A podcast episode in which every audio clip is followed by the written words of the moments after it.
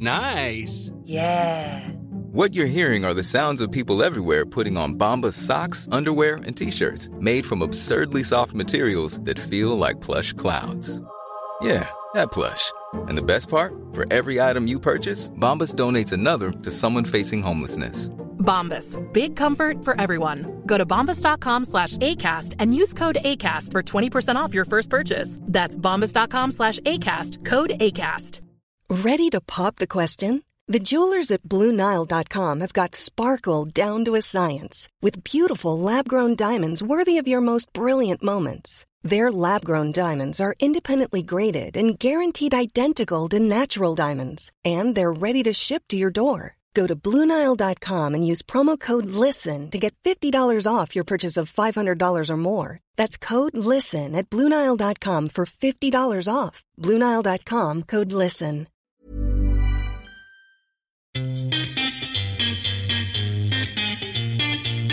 Hi,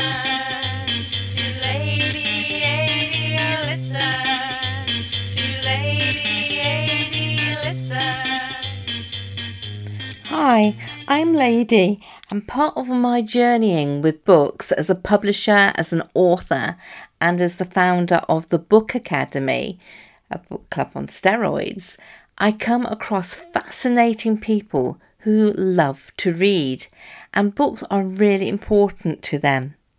This is one of their stories now. Welcome back, everyone. It's lovely. I am going to talk books with Chris Sissons. He is a member of the Book Academy and is an avid reader. I mean, he's already said to me books I should be reading. And when I take up his recommendations, I am so pleased. But we met through networking. Uh, and the thing that fascinates me in all the things you've done in your life, Chris, but one of the things you are very interested in is about telling stories and doing that verbally. So let, let, let's talk books, but let's talk about the difference between the telling stories that you're involved in. Uh, the different, yeah, between that and book, yeah, I, I, uh, I don't work in any particular medium. Uh, it could be uh, spoken stories, or it could be uh, written stories, or audio, vi- video, and so on. It depends because I'm a, actually a marketing coach, so I'm helping people to market their business, and uh, the decisions they make about the medium uh, has an implication for their storytelling. Right. Okay. And but you do run a uh, storytelling masterclass as well, don't you? Yes, yes. Uh, second and fourth Thursdays. And uh, we've got a very eminent storyteller uh, next week, which is the second Thursday in May. My Uh, goodness, it's well, come Lady quickly. AD. yes. Uh, so I'm hoping you've got a good story lined up. I have. But the um, idea is hopefully we'll get a few other people there as well. Uh, I say hopefully because last time we had five lined up and only one turned up. So you never quite know what's going to happen. Uh, but the idea is to have a conversation about the story. And we don't often get the opportunity to discuss our own stories for maybe 30, 45 minutes. Uh, So we can go in depth and look at it and, and uh, explore different ways of telling it and what it might be used for in terms of promoting your own business. Yeah, that, that that's great. And I know when I'm on there, um, then it's it's it's it's going from my story of being dyslexic to where I am now as a lover of books and um, publisher and an author. Yeah. But anyway, so tell me about your you know what you're reading at the moment. Well, I'd like to give you a little bit of background as to what's behind what I'm reading. There's an open space uh, near the Sheffield city centre, which we call the Ponderosa, which we think was named after the ranch in Bonanza, if you remember Bonanza. Uh, Yes, yeah. Uh, uh, it. it- it's actually old Spanish for wise woman.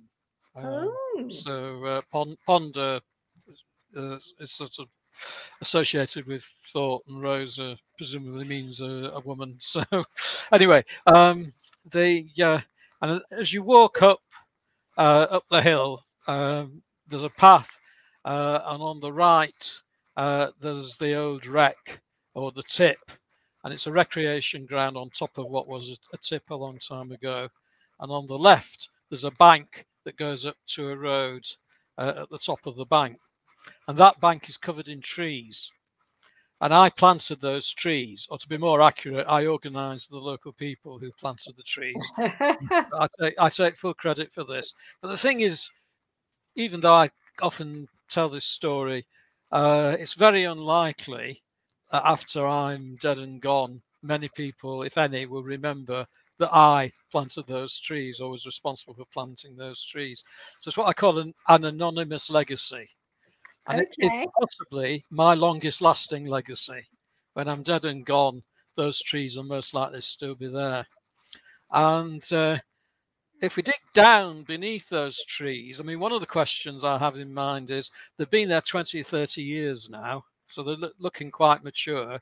But how mature are the fungal networks that connect those trees together? How long does it actually take for a wood to become mature in that way?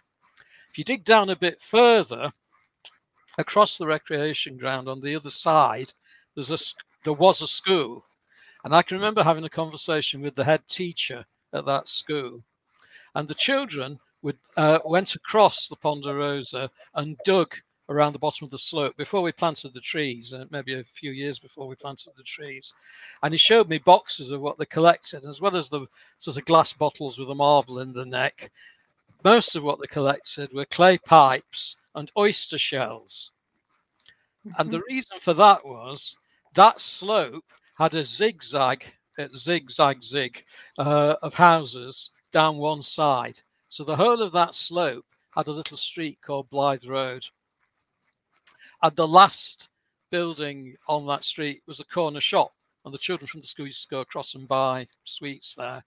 But the people who lived in the houses dumped their ashes on the tip, and the ashes contained oyster shells because people ate it was a poor person's food, so they- they were cheap. People ate the oysters and threw the shells away, and the clay pipes were also disposable. So um, that slope has actually got a lot of history, Wow. and that idea of anonymous legacy, what's beneath our feet, or indeed what's above our heads as we walk along the street, um, particularly um, in in the city centre where there are bigger buildings, and it's often seems like the ground floor is the only floor that's used. That'll be a shop, and then who knows what's above it. Um, you know, maybe secret government headquarters or whatever. We and uh, yeah, and, and just being aware of what's around us. But who built those buildings in the first place? Yeah, Yeah. Who were the architects? Who were the builders? All of it, uh, or indeed your own house. Who lived there before you and before them? Mm, You know, we're- right. we're surrounded by all this history, and so that's really what I'm uh, mainly reading about at the moment. And it's not, and, and also, of course, there's the natural world uh, that also forces its way in. I mentioned the fungus that joins the trees together. So the book I'm reading, or a book that I'm reading at the moment, is called Islands of Abandonment by Cal Flynn. And uh, she uh, got the 2021 Baillie Gifford Prize for Non-Fiction. And this is about abandoned parts of the world that are being reclaimed by nature, or in some cases not being reclaimed by nature because they're far too polluted. But it's amazing what nature can reclaim. Uh, and so uh, that's uh, that's one example. Um, what else have I got?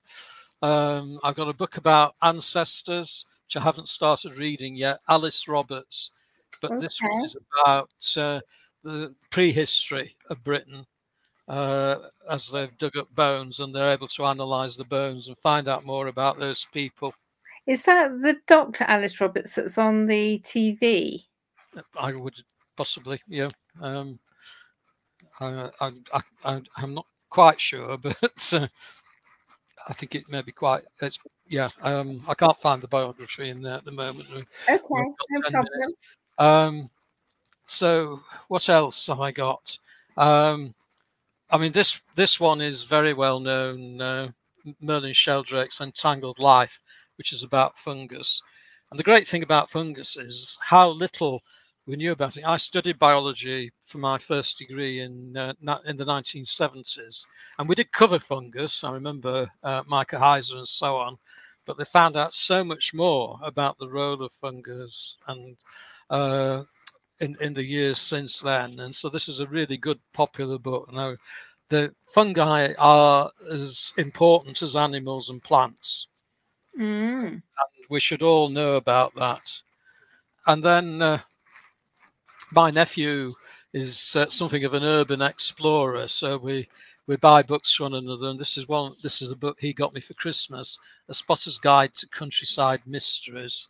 And uh, Who wrote that? uh, John Wright, W R I G H T.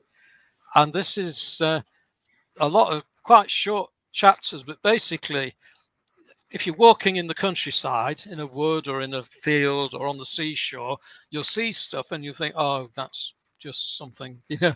Uh, but actually, when you find out what it is, it's uh, it can be uh, uh, really quite surprising. So just opening at random um, to give you an idea. Hollow ways. Um, ho- hollow ways are uh, roads where the trees grow right over the top of it. There's a Oh, there's yeah. a bank on either side. I can't remember the reasons why, but there were reasons why people uh, sort of dug dug out the roads, or the roads sort of, uh, or, or perhaps the roads were used so much that they sunk below the level of the ground. Um, and uh, you know the things that um, you perhaps don't give a second glance to, but when you know what it is, suddenly it becomes really interesting. Yeah. So there's loads in this book. Yeah. I think that's one of the ones I've recommended to the Book Academy. Excellent. we're we're going to have to stop there and come back another time for your other books. But how much time do you spend reading? Well, I spend uh, quite a lot of time reading while my computer boots up. That's uh, and uh, I usually spend an hour or two each day. Yeah. And do you read more than one book at a time? Oh yes, yes. I'm uh, I'm in the middle of uh, several books at the moment because I, I read quite a lot about storytelling as well.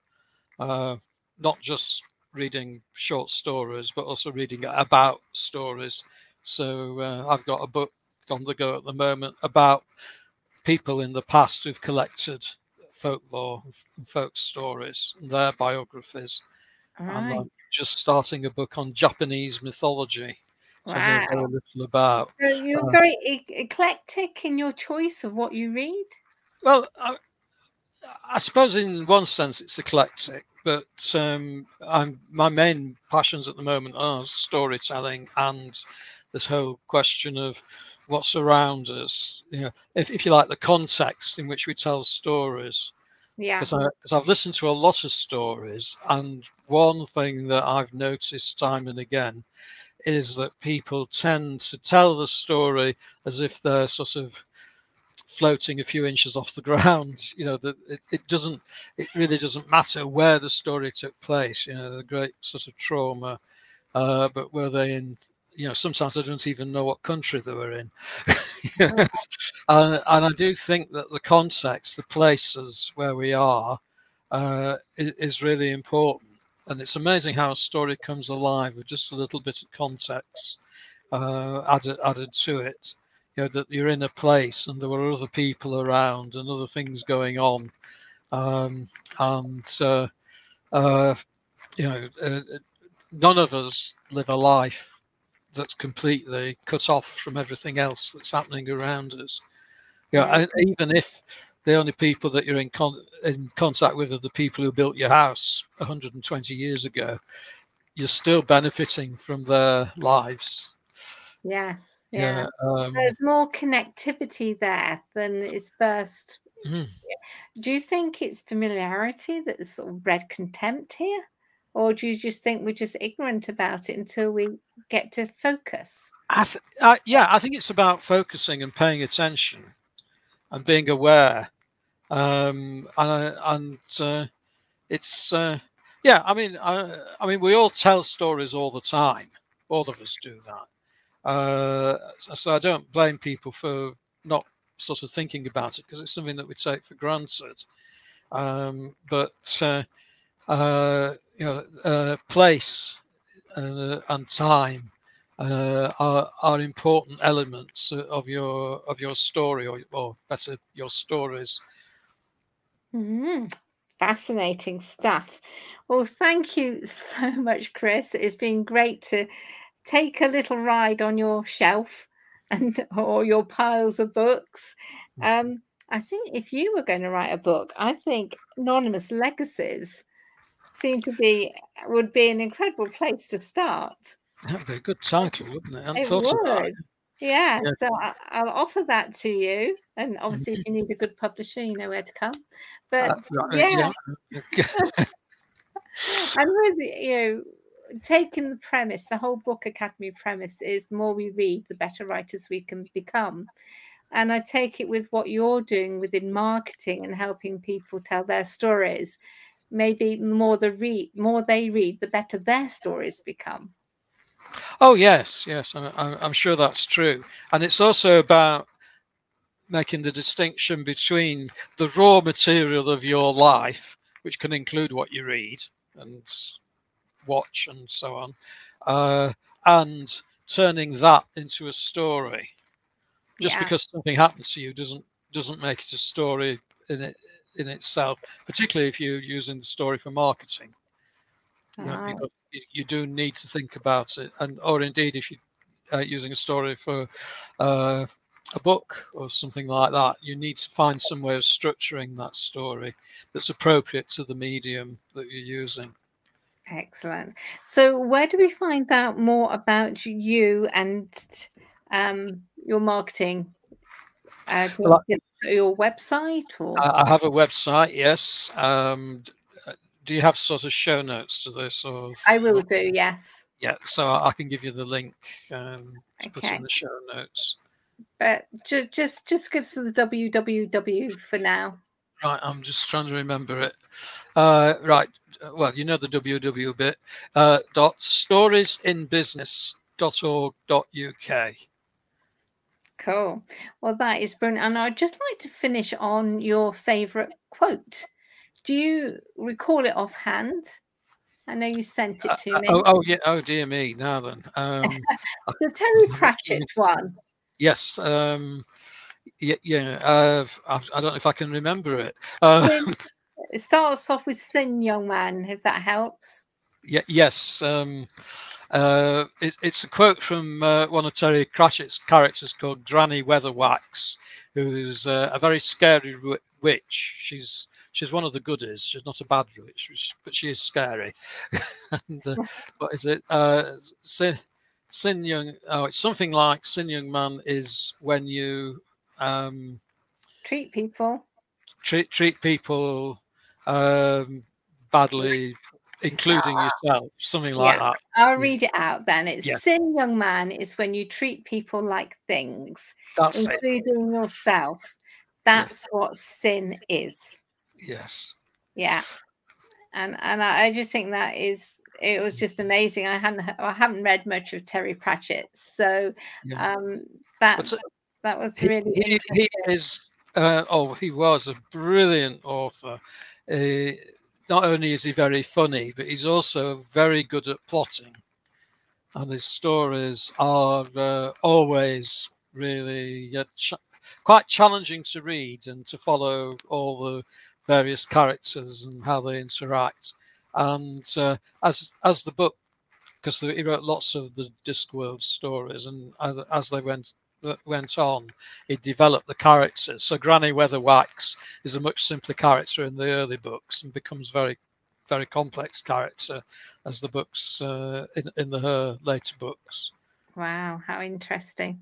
Right. Well, thank you so much, Chris. It's been a pleasure talking books with you, and we'll do it again sometime. Okay. Thank you for listening to the Lady AD Show podcast. Come back, subscribe, and we'll do this all over again. Bye bye.